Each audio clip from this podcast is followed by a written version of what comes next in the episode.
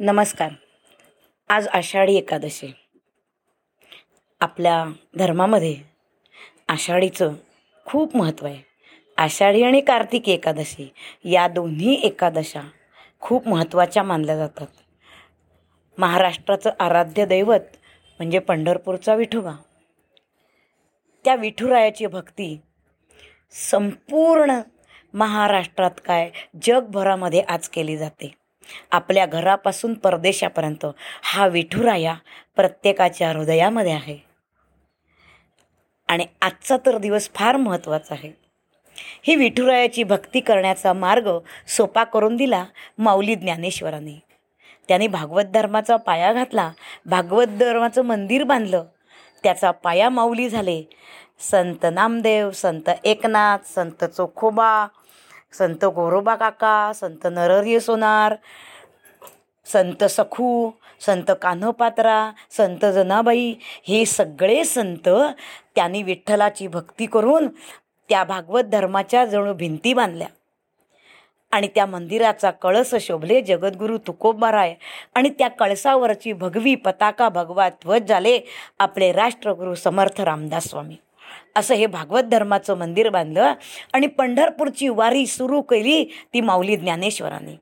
पिढ्यानपिढ्या प्रत्येक संतांच्या घरामध्ये ही पंढरीची वारी सुरू होती. आणि पंढरपूरच्या विठोबाला पाहिल्याशिवाय आयुष्याचं सार्थक होत नसे आणि त्या वारीत सगळेजण सामावले जायचे. आज त्या वारीला खूप मोठ्या प्रमाणात महत्त्व झालं आहे गेल्या दोन वर्षामध्ये कोरोनाचं हे महासंकट आलं आहे कोरोनाचं सावट आलं आहे त्याच्यामुळे वारीवरती बंदी आहे. छोट्या दिंड्या निघायच्या त्याही कमी प्रमाणात आहेत. त्याच्यामुळे पांडुरंगाचं दर्शन घेण्याचं भाग्य आज अनेक भक्तांना मिळत नाहीत. म्हणून सगळ्यांनी सांगून ठेवलं की आज पंढरीची वारी घरच्या घरी आपणही तीच करूया. आणि सगळ्या संतांनी आपल्या अभंगामध्ये सांगितलं आहे काया ही पंढरी आत्मा हा विठ्ठल. देह देवाचे मंदिर आत आत्मा परमेश्वर.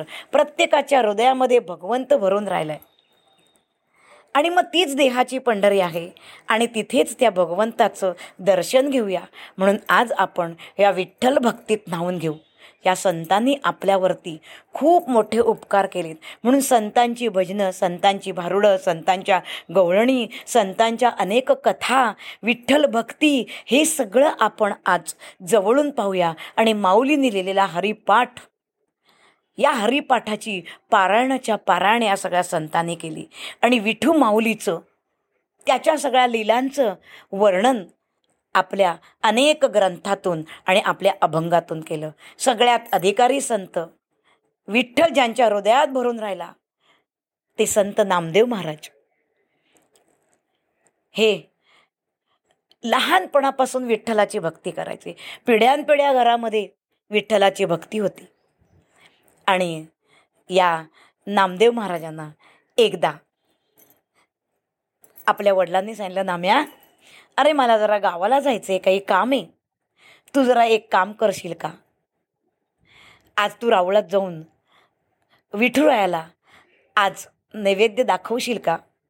पण हां बरोबर आईने नैवेद्य तयार करून दिला की तू तो नैवेद्य घेऊन जायचा तिथे नैवेद्य पांडुरंगाच्या समोर ठेवायचा त्याला हात जोडून विनंती करायची. आणि त्याला नैवेद्य दाखवायचा आणि मग घरी यायचं आणि नंतर जेवायचं. नामदेव म्हणाला हो करेन ना. त्यात काय एवढंसं? आणि छोटा नाम्या निघाला सुद्धा. रोज वडिलांबरोबर जायचा आणि वडिलांनी नैवेद्य दाखवून घरी आणला की सगळेजण जेवण करायचे. नामदेवाला एवढंच माहिती होतं की पांडुरंग जेवतो. आणि म्हणून नामदेवानी बाबांनी सांगितल्याप्रमाणे केलं. रावळामध्ये गेला पांडुरंगाच्या पुढ्यात नैवेद्य ठेवला. आणि म्हणाले देवा हं करा सुरू. डोळे मिटले हात जोडले. देव काही जेवायला तयार नाही. नामदेव मनात म्हणाला आज का बरं देव जेवत नाही? रोज माझे बाबा नैवेद्य दाखवतात. त्यांच्या हातून कसा जेवतो? अच्छा मी लहान आहे म्हणून का? म्हणाला देवा रे काय करणार? आज बाबांना बाहेर जायचं आहे आणि म्हणून मला नैवेद्य दाखवायला आहे देवा जेवणार रे अरे तू जेवल्याशिवाय मला जेवता येत नाही. बघ बा पानामध्ये किती छान छान प्रकार आहेत. आणि मला तर कधी एकदा मी ते खातो असं झालं आहे पण तू जेवल्याशिवाय जेवायचं नाही. देवा जेवणारे असं काय करतोस? बघ गड्याळात बारा वाजून गेले. देव काही हलायला तयार नाही. देव काही बोलायला तयार नाही. नामदेवांना प्रश्न पडला. छोटासा होता हा. काय करावं? बघ म्हणाला देवा आता जेवला नाहीस तर बघ तू माझा अंत का बघतोस? अरे मी भुकेने कासावीस झालोय. रोज जेवतोस ना? मग आज का जेवत नाहीयेस? तुला जेवावंच लागेल. बघ आता तू जेवला नाहीस ना तर मी इथे तुझ्या पायावर डोकं आपटीन. बघ. आणि मग नामदेवाने म्हटलं एक दोन आणि तीन. नामदेवाने डोकं पायावरती आपडणार. तेवढ्यामध्येच अतिशय कोमल आणि नाजूक हाताने नामदेवांचं मस्तक भगवंताने आपल्या हातात धरलं. अरे नाम्या तुला कळत कसं नाही रे? हा दगडाचा देव कधी जेवतो का रे? नामदेव म्हणाले असं? दगडाचा देव जेवत नाही पण मग दगडाचा देव बोलतो कसं? तू तर बोललास. मग आता तुला जेवायलाच पाहिजे. काय करणार? देवाला काही चालत नाही. आणि मग देव म्हणाला चल आता म्हणाला मी खाली तू एवढा उंचावर तुला कसं भरवायचं? मग देव म्हणाले ये पटकन माझ्या मांडीवर.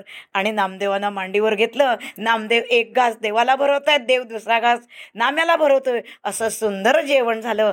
असा नामदेवांचा हा बालहट्ट भगवंताने पुरवला.